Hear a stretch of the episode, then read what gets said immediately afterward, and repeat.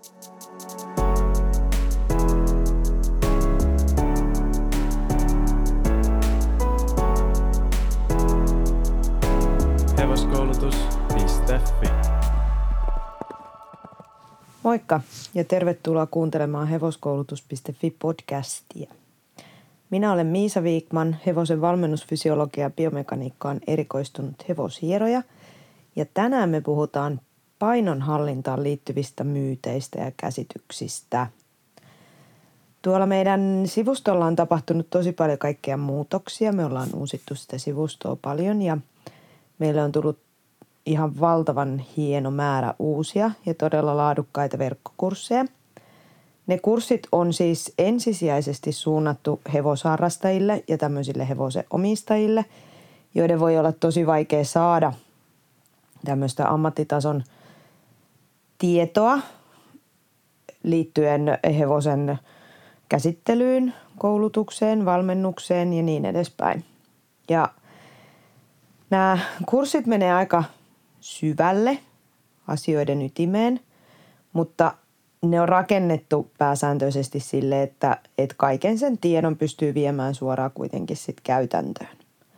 Mutta käyhän katsomassa ne uudet kurssit sieltä osoitteesta hevoskoulutus.fi. Tämä hevosen painonhallinta ja lihavuus on semmoinen voimakkaasti tapetilla oleva asia. Ja mä pidän hirveän hyvänä asiana sitä, että jotenkin tietoisuus sen ympärillä on lisääntynyt tosi paljon. Tämä on aihe, jonka tutkimuksia on kahlannut nyt useita vuosia. Seuraan ihan jatkuvasti uusinta tutkimustietoa siitä. Ja, ja mä oon työssäni ihan konkreettisesti viikoittain tekemisissä tämän aiheen kanssa. Siihen hevosen lihavuuteen on todella paljon syitä ja me voidaan niitä tuossa vähän ajan päästä käydä läpi. Mutta mä kerron nyt ensin vähän omasta kokemuksesta. Mä itse heräsin tähän aiheeseen viitisen vuotta sitten ja totean tähän perään, että ruuhkavuosia ei sanota ruuhkavuosiksi ihan silleen turhaan. Että tota, siinä kun kuskaa niitä lapsia harrastuksiin ja lukee Vilmaa ja tekee töitä ja hoitaa tutkintoa ja eläimet siihen päälle, niin, niin ymmärtää, että mistä se sana ruuhka siihen tulee. Että kun päivät on tämmöisiä niin kuin logistisia tetriksiä, mitä pelataan toivoen, että palikat osuisi edes jotakuinkin oikeaan paikkaan, niin se tulee kyllä niin kuin hyvin selväksi. Ja, ja tietysti niin kuin ihmisillä on erilaisia syitä siihen, että, että minkä takia asioita tapahtuu ja, ja meillä kuitenkin elämässä tapahtuu paljon asioita, mikä ei ole meistä itsestä riippuvaisia. Eli, eli tota, siinä kun saattohoitaa esimerkiksi itselleen hyvin läheistä ihmistä ja tekee samaan aikaan jatkotutkintoa loppuun, niin – niin kyllä siinä hevosten liikuttaminen jää prioriteeteissa valitettavasti sitten toissijaiseksi. Ja mä muistan tosi hyvin, kuinka eräs minulle hyvin läheinen ihminen sanoi kerran tosi rumasti, e-, ei hän tarkoittanut sitä rumasti, hän sanoi sen vaan suoraan, mutta mä tietysti otin sen rumasti, kun hän sanoi, että hyi kauhea, kun noin sun hevoset on lihavia – ja mä muistan sen, kuinka lujaa se silloin sattui. Että se tuntui tosi pahalta. Mutta mä tarvin sen. Mä tarvitsin sen, että se sanotaan minulle ihan suoraan, koska mä tarvitsin sen tavallaan positiivisen aggression, mitä siitä kommentista syntyi, että mä rupesin oikeasti sitten tekemään asialle jotain. Kyllähän mä sen niin kuin olin alitajuisesti tiedostanut koko ajan, mutta sitten kun sit kun ja mut kun ja sit kun ja mut kun, niin mä tarvin sen, että se sanottiin minulle ihan suoraan. No mähän on siis itse kokeillut kaikki nämä kliseet, mitä laihdutukseen liittyy. Eli mä oon tehnyt niiden hevosten kanssa hikiliikuntaa, oon antanut vähemmän ruokaa ja lisännyt liikuntaa. Ja sitten siinä kohtaa, kun mun hevoset rupes oikeasti näyttää niin kuin todella ahdistuneelta, ne ei laihtunut tippaakaan, niille annettiin vähemmän ruokaa ja niitä liikutettiin enemmän – ja ne ei laihtunut niin kuin tippaakaan. Ja sitten kun mä vedin tuolla itkukurkussa laukkaintervallia, että hiki lentää mulla ja hevosella ja mietin siinä itsekseni, että tämä ei nyt oikeasti niin kuin voi olla näin, niin silloin tuli itselle se semmoinen totaali pysähtyminen, että nyt, että mulla on kaksi vaihtoehtoa. Joko mä tapan suoraan tai välillisesti nämä minun hevoseni, tai sitten mun pitää ruveta oikeasti niin kuin vähän miettiä, että miten tätä asiaa oikeasti tehdään. Ja mä en siis silloin tiennyt, että kuinka syvälle mä oikeasti niin kuin joudun, pääsen, voisi sanoa mieluummin pääsen näissä asioissa, koska mä en jotenkin silti tajunnut, kyllähän nyt kaikki tietää, että – laihduttaminen liittyy ruokintaan ja, ja liikuntaan, mutta mä en niin kuin tajunnut, kuinka kokonaisvaltainen paketti se oikeasti on. Että, että se pelkkä liikunta ja pelkkä ruokinta ei kuitenkaan ihan riitä, että siihen liittyy niin paljon kaikkea muuta. Se käsittää ihan koko hevosen. Ja siis siinä laihdutusasiassa tai ylipäätään hevosen painonhallinnassa, niin siinähän pääsee siis ihan molekyylibiologiaan asti. Että siis niin syvälle kuin vaan ikinä jaksaa kaivaa, niin pääsee – ja sitä mukaan, kun oppii jotain uutta, niin sitten tulee jo seuraava asia, mitä haluaa tietää. Et kun siinä kuitenkin puhutaan hormoneista ja välittäjäaineista, erilaisista tulehdustekijöistä, puhutaan paljon et, et pelkästään jo heinän viljely ja viljelytavat ja tämmöiset vaikuttaa tosi paljon. Eli siis se on ihan loputon suojos, jos sitä haluaa ruveta kahlaamaan. Ja mä kyllä suosittelen, koska siis se, oli, se on niin mielenkiintoista. Ja mä edelleen koen, että mä oon niin kuin hyvin alkuvaiheessa matkaa, vaikka onkin aika syvällä, koska siis sitä mukaan kun mä opin uutta, niin mä tajuan, että kuinka monta muuta asiaa on, mitä olisi kiva ymmärtää, mikä tähän asiaan liittyy. Mutta niin tai näin, niin tämän pysähdyksen jälkeen mä rupesin systemaattisesti keräämään tietoa ja opiskelemaan tietoa ja opiskelemaan siitä aineenvaihdunnasta, opiskelemaan liikunnasta enemmän. Mä siis silloin suoritin kyllä sitä valmennusfysiologiaa, että se, se, se tietysti helpotti ja siellä oli se biomekaniikka taustalla, joka, joka totta kai helpottaa todella paljon. Se avasi niin kuin paljon asioita. Mutta tota, sitten muutaman tutkivan asiantuntijan ja, ja eläinlääkärin avustuksella – mä rakensin sitten tällaisen laihdutusohjelman, jossa mä huomioin sen, että, että mulla on kuitenkin kolme hevosta, jotka mun pitää laihduttaa. Mulla on, mulla on lapset ja mulla on työ ja, ja muukin elämä, niin, niin se piti rakentaa sille, että mulla on niin kuin oikeasti myös aikaa tehdä se. Koska siis motivaation suurin tappaja on epärealistiset tavoitteet – Eli, eli tota, se on pakko pitää realistisena, että mihin mun resurssini riittää, mitä, mitä minä pystyn tekemään. Ja sitten toinen oli se, että mä halusin, että se ohjelma on kuitenkin niin turvallinen, että se huomioi, kuinka paljon mun hevosissa on ylipainoa, että mä en oikeasti aiheuta niille jännevammoja ja nivelsairauksia, vaan että se olisi niin kuin mahdollisimman turvallinen niille hevosille myöskin, mutta tehokas – että kyllä mulla niin kuin kovin vahvana oli se, että nyt niin kuin kilot pois. Ja mä siis testasin tämän ohjelman omilla hevosilla ja, ja sen avulla me tiputin sitten 70 kiloa keskimäärin niistä painoa. Ja noudatin sitä omaa ohjelmaa tosi paljon ja sitten sen pohjalta mä rakensin myöhemmin sen laihdutusverkkokurssin, kun mä ymmärsin sen, että, että Suomi on kuitenkin täynnä mun kaltaisia ihmisiä, joilla on elämässä hektistä ja joilla on ne eläimet, mutta kuitenkin haluaa niin kuin tehdä sen eteen jotain.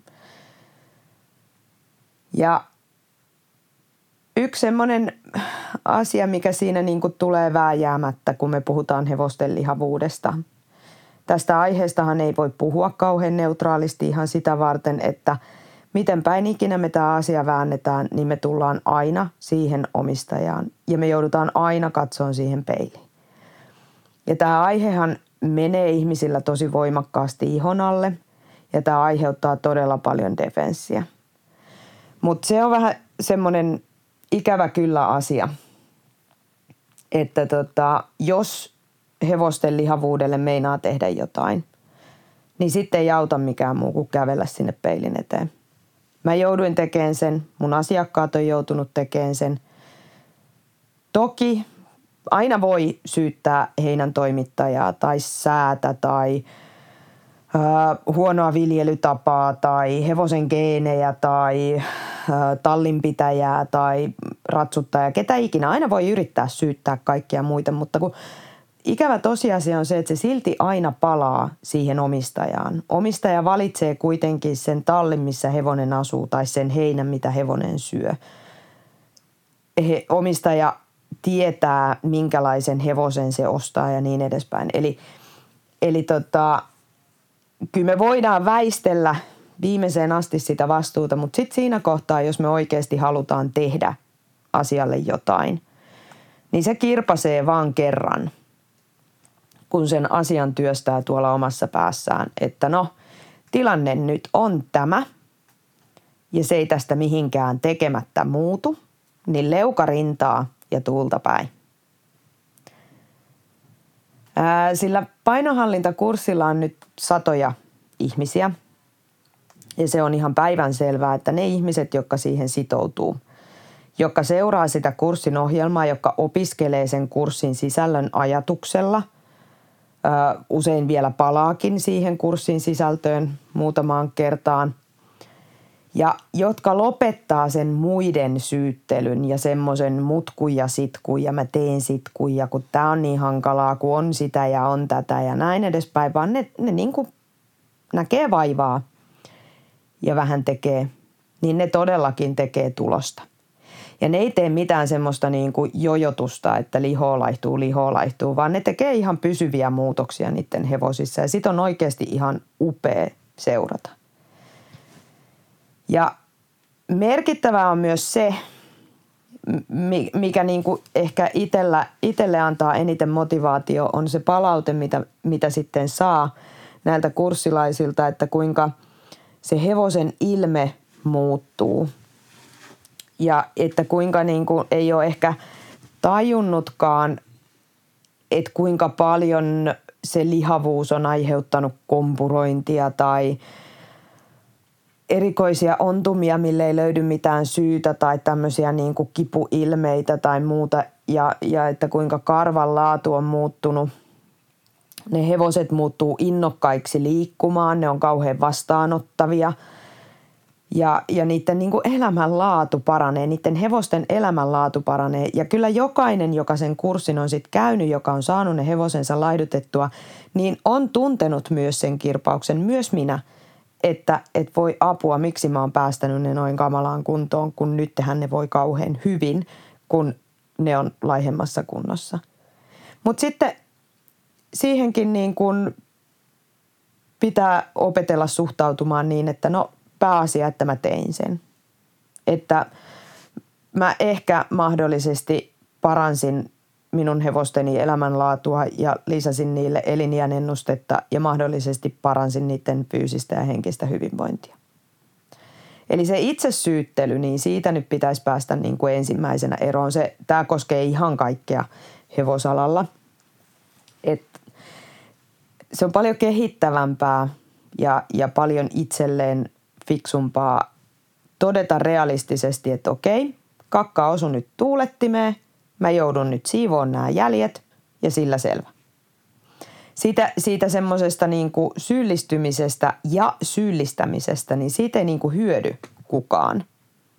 Se semmoinen niin kuin vatvovinen ja vanuminen, niin se, se, se ei niin kuin palvele ketään eikä mitään. Ei hevosta, ei, ei hevosihmisiä. Toki siis on ihmisiä, jotka sit käyttää vähän sitä syyllisyyttä myös jonkinlaisena tekosyynä. Ja, ja kyllä mä sen ymmärrän, että joskus se voi olla vähän vaikeaa katsoa sinne peiliin ja, ja ottaa niin kuin itteensä niskasta kiinni ja todeta, että no ei auta, nyt pitää tehdä. Ja suuri jarru siihen, miksi hevonen ei laihdu, on ihminen. Se, se on ikävä tosiasia. Et hyvin vähän hevosilla on niin vakavia sairauksia siellä taustalla, mikä, mikä ylläpitäisi sitä lihavuutta, että kyllä se silti valitettavasti, valitettavasti, mä haluaisin sanoa tähän jotain muuta, jos tähän olisi jotain muuta sanottavaa. Mutta kun mä en voi. mä, mä en voi. Ja, ja mä tiedän, että se on kiva keksiä kaikkia tekosyitä, mutta, mutta tota, jos haluaa tehdä tulosta, niin sit mä suosittelen vahvasti sitä, että peili käteen, realiteetit pöytään ja sitten sen jälkeen tuulta päin. Mutta mä en pidä lihavuutta, hevosten lihavuutta, enkä siitä, siihen johtaneita syitä, niin mä en silti pidä niitä kovin yksinkertaisena. Enkä mä pysty niin kuin ihan alleviivaamaan ja allekirjoittamaan niitä some kirjoituksien mustavalkoistamisia, että, että liikaa ruokaa, liian vähän liikuntaa ja niin edespäin. Koska me puhutaan nyt kuitenkin asiasta, ää, mikä on globaali länsimainen ongelma. Eli lihavuustutkimuksien mukaan keskimäärin 60 prosenttia länsimaisista hevosista on ylipainoisia lihavia tai sairaaloisen lihavia. Eli me puhutaan nyt pikkusen isommistakin asioista kuin pelkästään siitä omistajasta ja sen omistajan asenteesta. Me puhutaan nyt niin kuin isoista yhteiskunnallisista rakenteellisista ongelmista länsimaisessa mittakaavassa. Me puhutaan myös perintötekijöistä, kun me puhutaan hevosten lihavuudesta. Ja me puhutaan siitä, että, että tota, meillä siis ihan systemaattisesti palkitaan ihmisiä siitä, että he pitää hevosensa lihavina. Eli, eli mitenkään niin kuin mustavalkoinen asiahan tämä ei silti ole missään nimessä. Mutta lopputulos on siis se, että omistaja on kuitenkin aina se, joka päättää, miten se hevonen elää, liikkuu, syö – E, mutta, mutta sitten taas se, että ei se omistajakaan niitä asenteita ja, ja niitä tietoja, niin eihän se niitä niin kuin mistään päästään yleensä keksi. Että kyllähän niin kuin asenteet tulee kuitenkin sieltä yhteiskunnasta ja tästä löytyy myös tutkittua tietoa, että et miten, mikä asiat ja mikä asenteet vaikuttaa hevosen omistajiin, mikä sitten pitkällä tähtäimellä johtaa hevosen terveyteen ja lihavuuskuntaan. No yksi iso tekijä siihen hevosten lihavuuteen on tietenkin se genetiikka. Ja, ja tiedetään tällä hetkellä, että metabolisella oireyhtymällä on lievä tai kohtalainen periytyvyys. Eli se on niillä hevosilla geeneissä. Mutta nyt on niin kuin oleellista muistaa se, että se on hallittavissa. Vaikka meillä olisi se hevonen, joka lihoo, kun se näkee sen yhden korren, niin se paino on silti hallittavissa, kun me tiedetään ja ymmärretään, näiden rotujen ja lajisuuntien tuomat aineenvaihdunnalliset erot. Me ei voida syyttää pelkkiä geenejä ja, ja se, se on vaan tekosyy, kun sanotaan, että, että hevonen lihoo, kun se näkee korren. Ja tämä on nyt todistettu tarpeeksi monta kertaa, että mä pystyn sanomaan tämän. Niin tämä, tämä on siis ihan niin kuin fyysisesti todistettu, että, että myös nämä näkee korren hevoset saadaan turvallisesti ja hevosen hyvinvointia äm, vaarantamatta niin laihdutettua normaaliin painoon tai edes lähelle sitä normaalia painoa. Eli, eli tota, eri rotuja on, on siis jalostettu erilaisiin töihin – ja eri töissä hevoset käyttää eri polttoainetta, eli aineenvaihdunta toimii eri tavalla. Lihaksisto toimii eri tavalla ja, ja koko elimistö käytännössä toimii hyvin eri tavalla eri töissä. Eli meillä on kestävyysurheilijoita, meillä on voimannostajia, meillä on balleriinoja, meillä on painonnostajia. Ja näitähän ei ihmispuolellakaan treenata ja ruokita samalla tavalla keskenään, vaan, vaan tiedetään, että, että heillä on niin hyvin erilaiset aineenvaihdunnalliset haasteet niiden harjoittelun takia.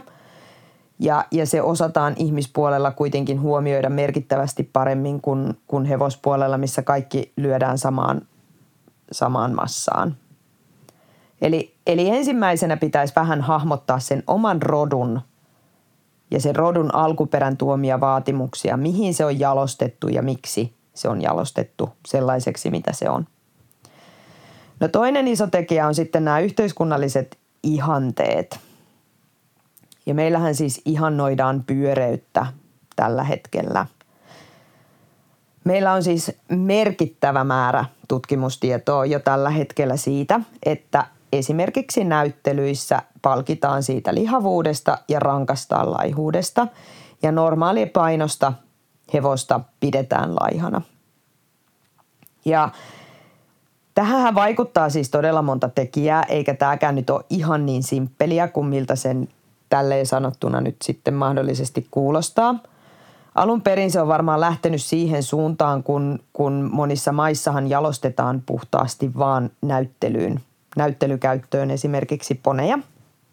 Ja silloin kun niillä poneilla ei ole työtä, niin niille ei myöskään, niitä ei myöskään liikuteta, vaan niitä jalostetaan vaan niin kuin näyttelykäyttöön. Ja tämähän nyt sitten tietysti tuo semmoisen ongelman, että kun eläin ei liiku, niin se lihaksistohan ei juurikaan kehity mihinkään suuntaan – niin semmoinen sopiva ylipaino, se tuo vaikutelman, se tuo optisen harhan ja visuaalisen ilmeen siitä, että, että tota, sillä hevosella olisi niin kuin massaa. Eli sillä lihavuudella saadaan peitettyä tiettyyn pisteeseen asti hevosen lihasköyhyyttä. Ja tämä luo semmoisia tietynlaisia ihanteita, jotka sitten siirtyy sukupolvelta toiselle ilman, että niitä välillä kyseenalaistetaan juurikaan. Ja sitten jokainen sukupolvi tuo siihen sitten sen oman lisänsä omien, ihanteid, omien ihanteiden pohjalta.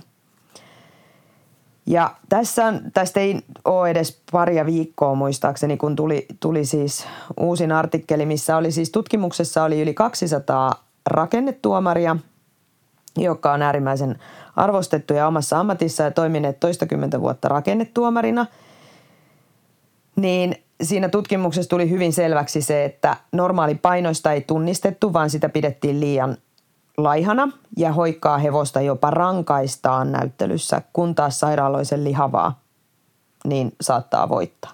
Tämä löytyy muun muassa MB Hevospalveluiden Facebook-seinälle. Jain sen silloin, mä en muista kenen kirjoittama se artikkeli oli.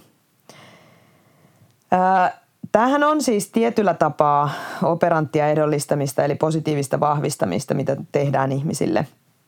Eli me opetetaan ihmiset ihannoimaan sitä hevosten lihavuutta.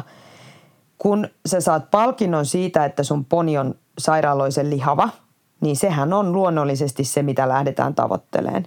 Ja jos sua rankaistaan siitä, että sun poni on normaalipainoinen, niin kyllähän se niin kuin vääjäämättä johtaa siihen, että sä haluat myöskin lihottaa sen – ja nyt kun me ruvetaan puhumaan siitä mittakaavasta, että, että jokainenhan meistä peilaa sen nyt vaan omalta kohdalta. Ei minulle ole käynyt näin tai en minä tuomarina toimi näin, mutta nyt me puhutaan globaalista ilmiöstä. Tämä sama ilmiö on kaikissa länsimaissa.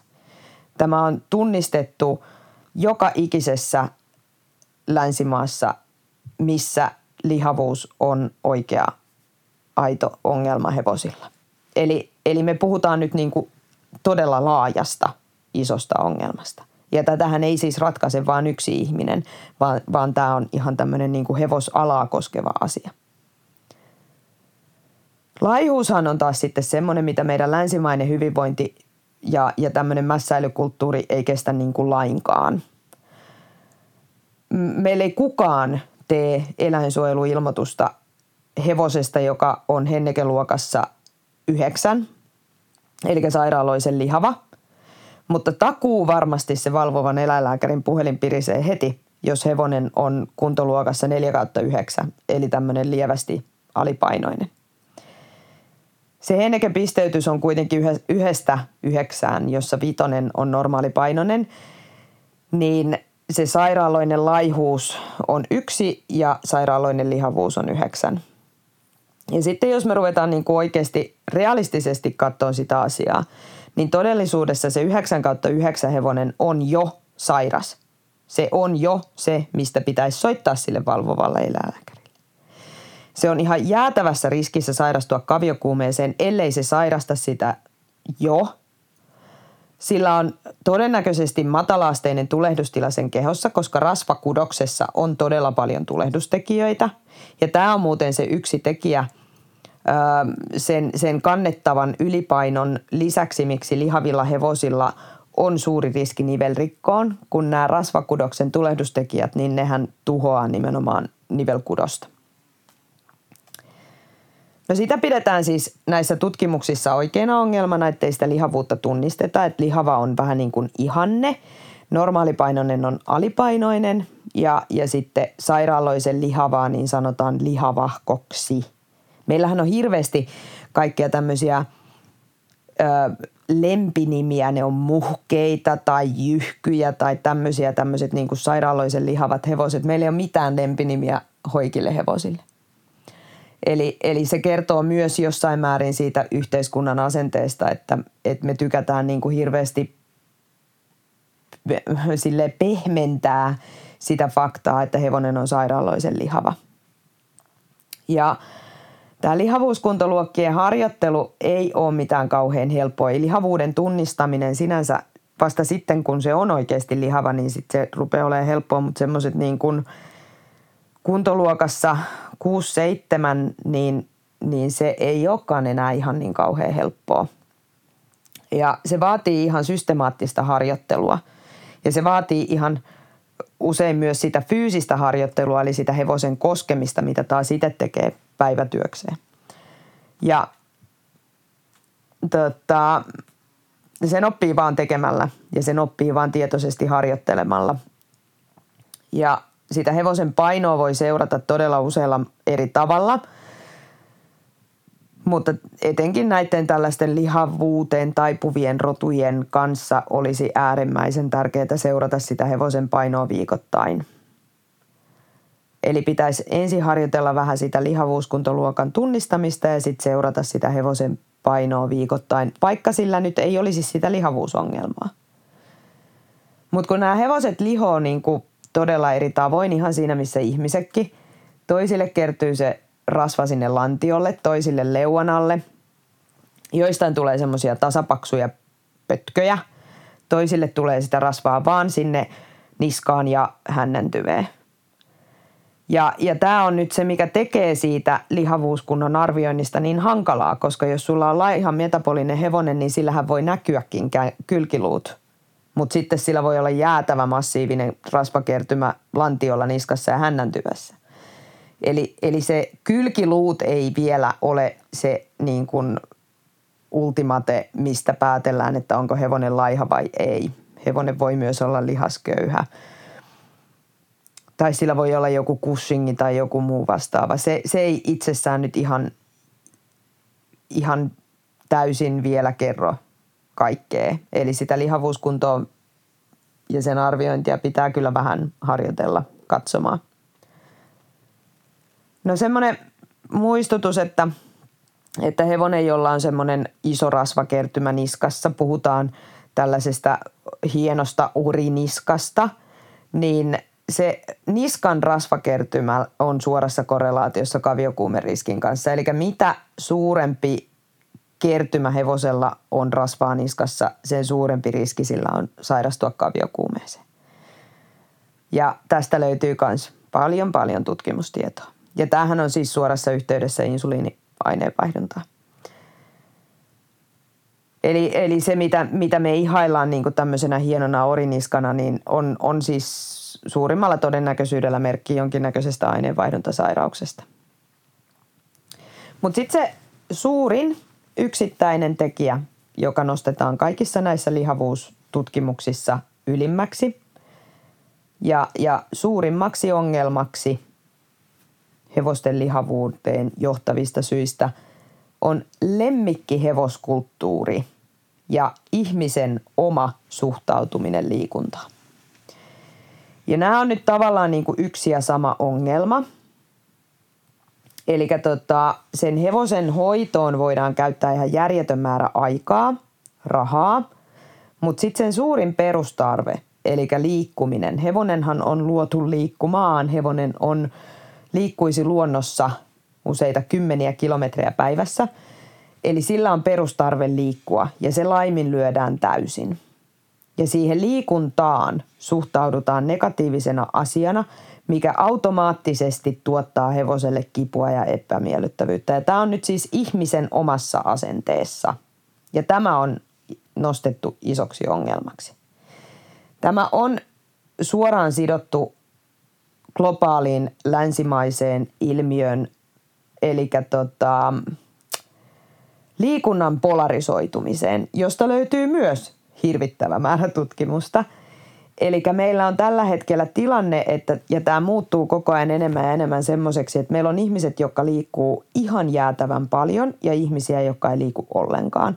Ja tavallaan se keskiluokka rupeaa nyt katoon sieltä niin kuin kokonaan. Siis tämmöiset terveysliikkujat ja, ja kuntoliikkujat niin katoo kokonaan. Että meillä on niin kuin ammattiurheilijat ja sitten ne, jotka ei tee mitään. Ja tämä heijastuu suoraan meidän lemmikkieläimiin. Tämä heijastuu suoraan hevosten hyvinvointiin, tämä heijastuu myös koiriin ja kissoihin. Eli tämä nousee myös esimerkiksi koirien lihavuustutkimuksissa niin aika voimakkaasti ylös. Ja tämä on semmoinen, mikä, mistä tullaan todennäköisesti puhun paljon, koska tämä on myös ihmisillä tämmöinen kansantaloudellinen riski että sitä liikkumista ei tehdä. Mutta yksi semmoinen, mistä mä toivon, että, että hevospuolella tullaan tekemään myös enemmän tutkimusta. Ja, ja Tästä, tästä kun ei nyt siis puhuta, kun tässähän tulee tämmöinen pieni ongelma, että, että kun nyt on tullut sitten tämmöinen niin kuin aktiivipihatto kautta aktiivitalli kautta pihattokulttuuri ja sitten jotenkin ajatellaan, että sehän liikkuu siellä tosi paljon – mutta kun me unohdetaan semmoinen asia, että, että, tota, että me ollaan selektiivisesti jalostettu 5000 vuotta noita eläimiä. Ja me ollaan selektiivisesti jalostettu niitä käyttöeläimiksi. Eli, me olemme selektiivisesti valinneet sieltä niitä yksilöitä, jotka käyttäisivät itsenäisesti ollessaan mahdollisimman vähän energiaa. Eli niitä hyviä rehun käyttäjiä – Meillähän siis urheiluhevoskulttuuri, sprinttiliikunta, mitä on niin kuin laukkaurheilu ja, ja, ja raviurheilu. Jos, jos niin kuin ruvetaan oikeasti pistää piivalle, joo mä tiedän, että se on nopeuskestävyysurheilua, mutta siis sprintti, liikunta on hevosilla ihan tämmöinen uusi ilmiö. Me ollaan 50-luvulla vielä globaalisti ensisijaisesti jalostettu maratonareita ja kestävyysurheilijoita urheilijoita.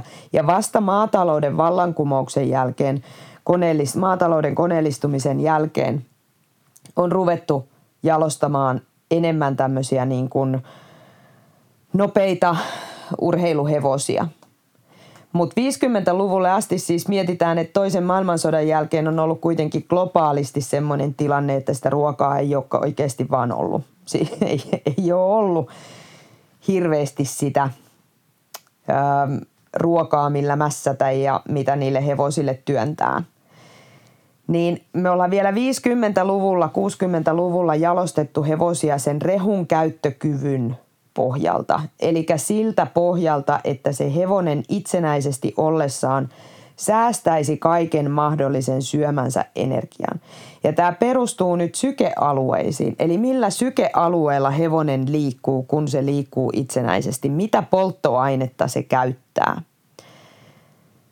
Ja me ei saada niitä hevosia käyttämään sitä polttoainetta sillä liikkeellä, mitä ne tekee itsenäisesti, koska me olemme tietoisen tiedostamatta ne sellaiseksi myös jalostaneet. Ja siksi se laihdutus, se pihatto ei riitä itsessään pitämään niitä hevosia oikeassa lihavuuskunnossa. On poikkeuksia, kyllä, joo, on poikkeuksia. Jos 60 prosenttia arviolta länsimaalaisista hevosista on ylipainoisia tai lihavia – niin se tarkoittaa sitä, että siellä on se 40 prosenttia, mikä on sitten näitä niin kuin NS-poikkeuksia, jotka pysyy kunnossa, joilla saattaa olla toisinpäin. Eli niillä saattaa olla se ongelma, että ne ei pysy kunnossa, että ne, ne ei liho siitä korresta, vaan ne tarvii sen 50 000 kortta ennen kuin ne niin kuin saa tarvitsemansa energia. Mutta että nämä on ihan siis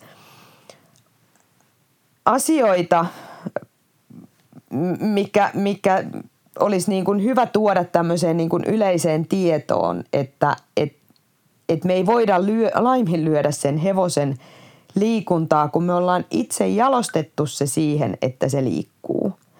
Ja jos me mietitään jotain villihevosia, okei ne liikkuu 40 kilometriä, sanot, no toistakymmentä kilometriä vähintään vuorokaudessa, syöden äärimmäisen kuivaa heinää. Todella vähän.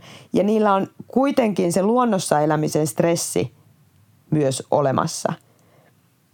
Niin ne syö merkittävästi köyhempää ruokaa, ne liikkuu merkittävästi enemmän ja sitten niillä on vielä tämä, tämä luonnossa elämisen syödyksi tulemisen stressit ja niin edespäin. Mikä siis stressihormonit vaikuttaa vääjäämättä aineenvaihduntaan. Tämä on yksi sellainen asia, mitä kanssa ei puhuta, että stressi on yksi lihavuutta ylläpitävä ongelma, mutta lihavuus itsessään lisää hevosilla stressiä – niin nämä on aika monimutkaisia sitten, kun niitä ruvetaan sieltä purkaan. Siksi somessa, kun kysytään, että millä minä laidutan hevosta, niin joku sanoo, että vähemmän ruokaa tai vähemmän ruokaa, enemmän liikuntaa, niin pahimmillaan sillä voidaan lihottaa se hevonen, koska se hevonen stressaantuu tästä niin paljon.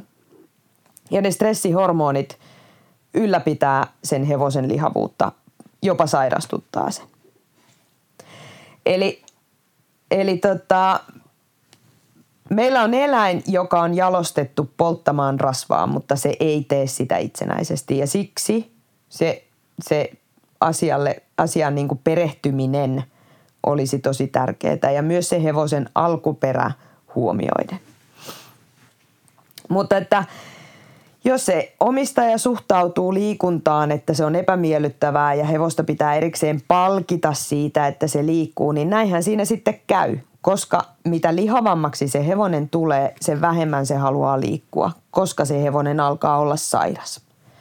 Ja tämäkin pitää niin kuin hyväksyä, että lihavuuskuntoluokassa 9 kautta 9 hevonen on sairas. No nämä kaikki asiat, mitä mä nyt luettelin tässä, niin näähän on siis avattu lähteineen siellä hevoskoulutus.fi painonhallinnan verkkokurssilla. Siellä on siis todella paljon tutki, tutkimuslähteitä ja kirjallisuuslähteitä. Mutta sitten myös MP Hevospalveluiden blogista niin löytyy jotain kirjoituksia tästä aiheesta lähteineen. Mutta sitten muutama sana nyt siitä turvallisesta laiduttamisesta – mä haluan nyt korostaa sitä sanaa turvallinen. On siis jotain tiettyjä tämmöisiä lainalaisuuksia, mitä on tutkittu jo satoja vuosia. ja, ja mitä mä niin kuin toivoisin, että myös eläinlääkärit neuvoessaan näitä laihdut, laihdutettavia asiakkaita muistaisi. Ja ensimmäinen lainalaisuus on se, että hikoilu ei laihduta. Hikoilu saattaa parantaa sitä hevosen insuliiniherkkyyttä vähän nopeammin kuin tämmöinen säännöllinen matalatempoinen liikunta, mutta hevosilla tähän päivään mennessä sitä on tutkittu vain terveillä ravihevosilla. Siinä EMS-konsensuksessa, eli Equine Metabolic Syndrome konsensus, niin siellä se liikuntaohjelma, mikä vastaa laukkahevosen treeniä – mikä on nyt ihan hyvä muistaa kuitenkin jokaisen, että se vastaa sykealueeltaan laukkahevosen treeniä, niin se on tehty tämmöisille peruskuntoisille, laihoille metabolisille, jotka ovat sairastaneet kaviokuumeen tai ovat riskissä sairastua kaviokuumeeseen. Mutta se on ihan valmennusfysiologian alkeissa, että lihavaa peruskunnotonta ponia, niin ei voi laittaa sille kuurille tai se kuolee. Jos ei se nyt kuole sitten suoraan siihen liinan päähän, kun sitä laukkuutetaan se kaksi ja puoli tuntia viikossa, mitä se ohjelma vaati, niin kyllä se viimeistään kahden vuoden sisään kuolee sitten johonkin ortopediseen tai sisäelinsairauteen. Ja mahahaava on siis aivan äärimmäisen todennäköinen, koska siis mahahaava riski kuitenkin nousee laukkahevosillakin aika suureksi jo sen, sen oletusarvoisesti sen laukan takia, niin, niin se on ihan takuu varma, että, että sillä saa kyllä niin kuin, että helpommallakin saa ihan takuulla hevoselleen mahahaava. Ja sitten pitää muistaa myös se, että niille laukkahevosillekin tehdään se peruskuntokausi ennen kuin sitä ruvetaan treenaamaan kilpailuun valmistavalla treenillä. Eli se kaksi ja puoli tuntia laukkaa viikossa, niin, niin kyllä tämä on asia, mikä, mikä on siis jo eläinsuojelullisesti mietittävä hyvin tarkkaan, miten ohjeistetaan. Ja sitten toinen on se, että, että tämähän on niin kuin fysiologinen fakta, että hevosen ruoansulatuselimistö ei kestä paastottamista. Ja tämä pitäisi olla jo niin kuin ihan päivänselvä tieto kaikille hevosalan toimijoille. Mutta meillä on siis edelleen eläinlääkäreitäkin, jotka sanoo, että isolle hevoselle maksimissaan 6 kiloa heinää. No jos se heinä on semmoista märkää säilöä, niin sehän tarkoittaa siis sitä, että että hevonen saisi jo niin kuin kolme kiloa vuorokaudessa liian vähän kuiva-ainetta vuoroka- niin kuin vuorokauden aikana. Eli sitä hevosta ei voi laihduttaa pelkällä ruualla. Se on eläinsuojelukysymys ja se on epäsuoraa hevosen rääkkäämistä, jos se vedetään niin kuin ihan minimiin se ruoka. On joitain tapauksia, missä se on joskus välttämätöntä, mutta sitten pitää olla niin kuin aika painavat perusteet siihen, miksi näin tehdään. Ja, ja tämä on asia, missä ei voi vedota tiedon puutteeseen, koska hevosten kuiva-ainetarve on pysynyt samana satoja vuosia. Eli, eli tässä ei mene niin kuin läpi nyt se, että mä en tiennyt, että mä en voi laskea hevosen heinämäärää niin alas. Hevosen vuorokautinen kuiva-ainemäärä on tiedetty satoja vuosia ja se on pysynyt samana satoja vuosia. Eli jos tämä nyt vähän avaisi sitä asiaa, kun hevonenhan siis kerää sen rasvakerroksen nimenomaan vararavinnoksi. Sitä päivää varten, että kun se ei saa sitä ruokaa, niin sillä on sitten se rasva, mitä se voi hyödyntää vararavintona.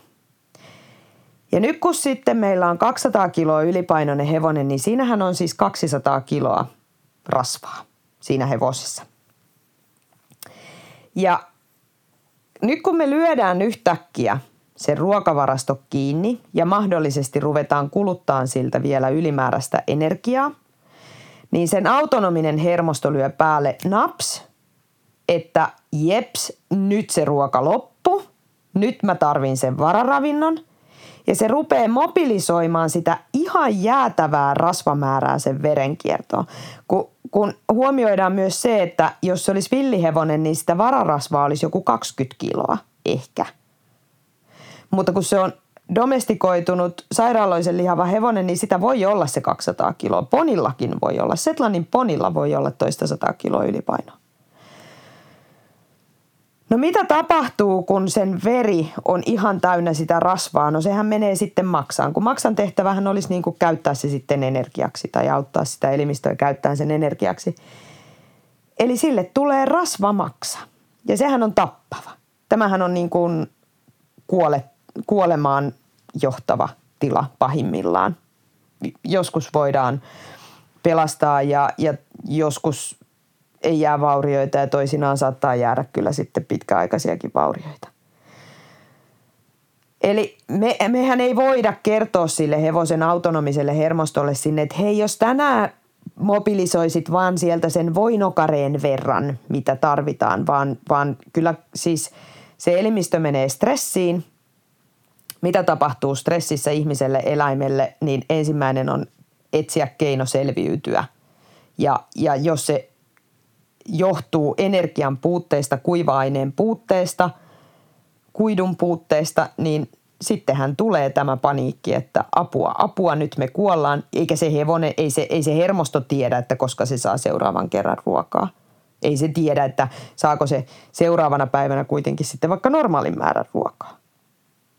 Ja tämähän on nyt, kun mä siis kuuntelen tosi paljon tähän aiheeseen liittyviä webinaareja ja, ja, ja luentoja ja, ja luen tosi paljon tätä materiaalia, niin tämähän on niin kuin tällä hetkellä yksi nousevia kuolinsyitä länsimaisilla hevosilla, hyperlipidemia.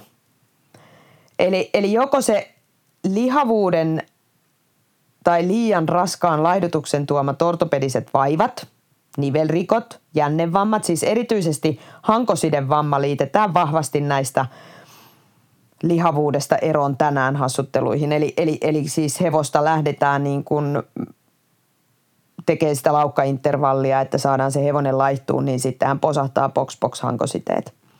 Ja sitten tosiaan hyperlipidemia, eli rasvamaksa. Ja, ja nämä on siis seurausta paastottavasta ruokinnasta vielä niin kuin pahimmillaan yhdistettynä nyt siihen hikiliikuntaan. Että kyllä sillä niin kuin nivelet viimeistään saadaan paukkuun, jos ei nyt mitään muuta. Ja silloin kun mä rupesin tekemään sitä painohallinnan verkkokurssia vanhalle sivustolle, se oli silloin vielä ylipainoisen hevosen laihduttaminen. Se nimi vaihdettiin sitä varten, että, että sitä ei pysty mainostamaan, mainostamaan missään somessa sitä kurssia, kun ylipaino on loukkaava sana ja sitä ei saa käyttää. Niin mä pyysin sitten erässä ryhmässä kuvia niin kuin heidän laihdutusprojekteistaan. Ja mä sain toistakymmentä kuvaa ennen jälkeen kuvaa tämmöisistä laidutetuista hevosista. Ja yksi, me, meillä on täällä kärpänen sisällä ja koira yrittää metsästää sitä tuossa mun jaloissa.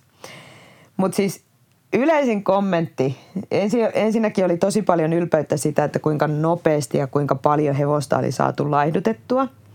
Mutta sitten semmoinen, mitä mä pidän tosi surullisena, että – että näistä hevosista vain 10 prosenttia oli hengissä.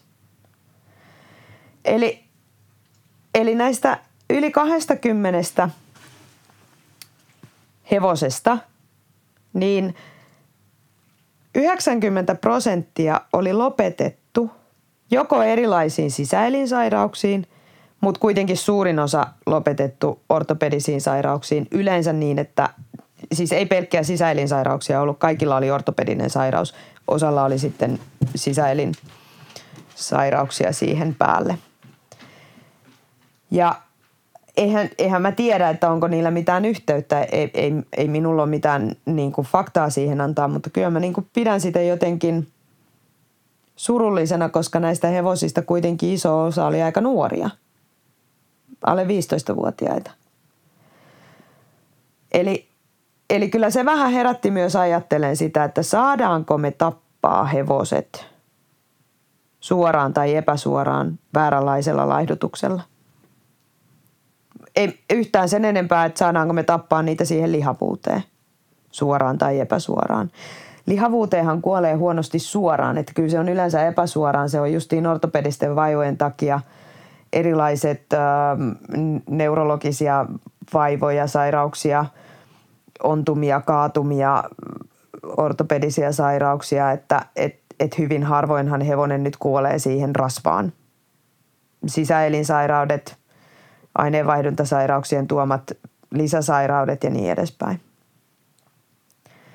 Ja, ja tämä on nyt siis joo, tämä oli nyt vähän tällaista suoraa puhetta, mutta tästäkin, tästäkin on tutkimuksia, että, että te ei nyt oikein voi kierrellä ja kaarella – kun jos mä sanon asiakkaalle, että sun hevonen on vähän pyöreä, niin se asiakas vaan hymähtelee mulle, että joo, no se on aina ollut tommonen ruoka-aikaan kotona. Mutta sitten se asiakas ei tee sille asialle mitään, koska se, se on ihan ok, kun se on vaan pyöreä. Se ei ole lihava, se on pyöreä. Mutta sitten jos mä sanon, että, että se on lihava ja sitä pitää laihduttaa, niin se kyllä yleensä uppoo, mutta – sitten me tullaan tällaiseen yhteiskunnalliseen ongelmaan, että Suomessakin niin kaikki hevosalan ammattilaiset on pääasiassa yksinyrittäjiä. Ja mä veikkaan, että Handelsbanken ei suhtaudu kauhean hyvin tota asia, asu, asuntolainaa takaisin kysellessään, että, että joo, että mulla ei ole asiakkaita, kun mä nyt sanoin niille aika suoraan. Et asioita pitää niin kuin puntaroida, että periaatteessa niin kuin mikään ei mene maaliin asti, jos sitä kierrellään, mutta sitten jos me sanotaan suoraan, niin se voi mennä niin pahasti maaliin, että se tuntuu sitten jo elinkeinossa, että vähän hankala dilemmaa, eikö? Mutta tota, ehkä siinä niin kuin voisi auttaa se, että me oltaisiin vähän avoimempia omien hevosten suhteen. Katsotaan ehkä vähän realistisemmin asioita, en tiedä. Mutta se, mitä mä nyt kuitenkin toivoisin, on se, että, että lopetetaan se semmoinen somessa julkisesti osoittelu, sädekehän ostelu. Öm, sun hevonen on lihava tai laiha. Nämä, ei johda mihinkään. Nämä, tekee, nämä rakentaa ainoastaan defenssiä. Ja se ei ole enää mun mielestä sitten hyvinvoinnista. Se ei niin kuin, siinä hevosen hyvinvointi on siinä toissijainen, että se on enemmän semmoista ihmisten omaa pahan olon oksentelua. Että pitää osoittaa toisen virheitä ja nostaa sitä omaa paremmuutta.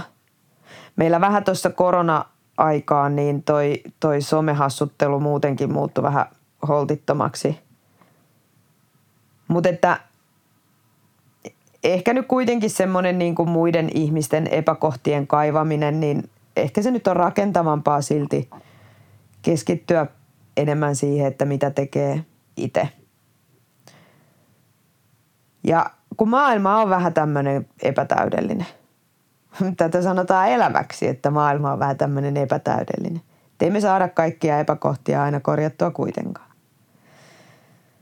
Mutta että joo, tämän päivän aiheesta löytyy kaikesta lisää siis hevoskoulutus.fi verkkokurssilta hevosen painohallinta. Siellä on nyt kaikki ohjeet lihavuuskunnan arvioimiseen, siellä on taulukoita, siellä on liikuntaohjelmat siihen laidutukseen. Siellä on sykealueista, aineenvaihdunnasta, ruokinnan suunnittelusta ja niin edespäin. Ja, ja sille on sitten jatkokurssiksi tehty tämmöinen hevosen liikuntasuunnitelman verkkokurssi, joka on tarkoitettu siis harrastehevosille, harrastekilpahevosille, nuorille hevosille. Ja se on siis ihan, ihan valmennusfysiologian perusteita. Eli, eli se sopii kyllä niin kuin ihan kaikille, jotka haluaa opiskella hevosen valmennusfysiologiaa. Siellä on kunnon kohottamisesta ja hevosen liiku, liikunnasta ja siellä on todella paljon liikuntaohjelmia peruskuntokaudelle ja – ja kaikkea muutakin. Ja jos ne, ne saa pakettina edullisemmin, niin ehdottomasti käy ensin sen paine, painonhallintakurssin. Ja, ja varsinkin jos hevosta laihduttaa, niin ensin opiskelee sen painonhallintakurssin ja tiputtaa sen hevosen painoa mahdollisimman lähelle normaalipainoa ja sitten vasta siirtyy siihen liikuntasuunnitelmaan kurssiohjelmaan. Ja mä tiedän, että tämä ei ole mikään piristävin aihe. Mä tiedän, että tämä on, öö, tää on hirveän epämuodikasta, mitä kaikkea mä sanoin, että pitää vähän niin kuin itsekin tehdä ja katsella peiliä ja kaikkea tämmöistä näin. Musta olisi kauhean kiva, kun mä voisin sanoa, että hei, napautat vaan sormia, kyllä ne siitä laihtuu. Mä, mä sanoisin, jos se toimisi, niin mä sanoisin, mä lupaan, että mä sanoisin niin. Mutta että jos sä jaksoit nyt kuunnella ihan tänne asti tämän podcastin, niin kyllä mä edelleen sanoisin, että opiskele nyt ihmeessä se kurssi, koska se avasi itselle niin paljon uusia ovia ja uusia näkökulmia uusiin paikkoihin, että sitä ei ikinä tiedä, mihin elämä kuljettaa sen myötä. Ja mä itsekin koen edelleen olevani vasta alkumatkalla ja mä en edes tiedä, mitä kaikkea mä en vielä tiedä. Onneksi. Onneksi. Mä saan nukuttua yöllä. Mutta hei, kiitos, että kuuntelit. Tämä on hevoskoulutus.fi podcasti. Mä oon Miisa Viikman. Ja jos sä pidit tästä jaksosta, niin kerro ihmeessä siitä muillekin. Meille voi aina laittaa palautetta. Meille voi aina laittaa juttuehdotuksia. Ja nyt kun meillä oli tänään tämmöinen vimpan päälle pirteä aihe, niin tähän nyt loppukaneetiksi varmaan sopii, että leukarintaa ja kohti uusia haasteita, koska elämähän on niitä täynnä. Moikka!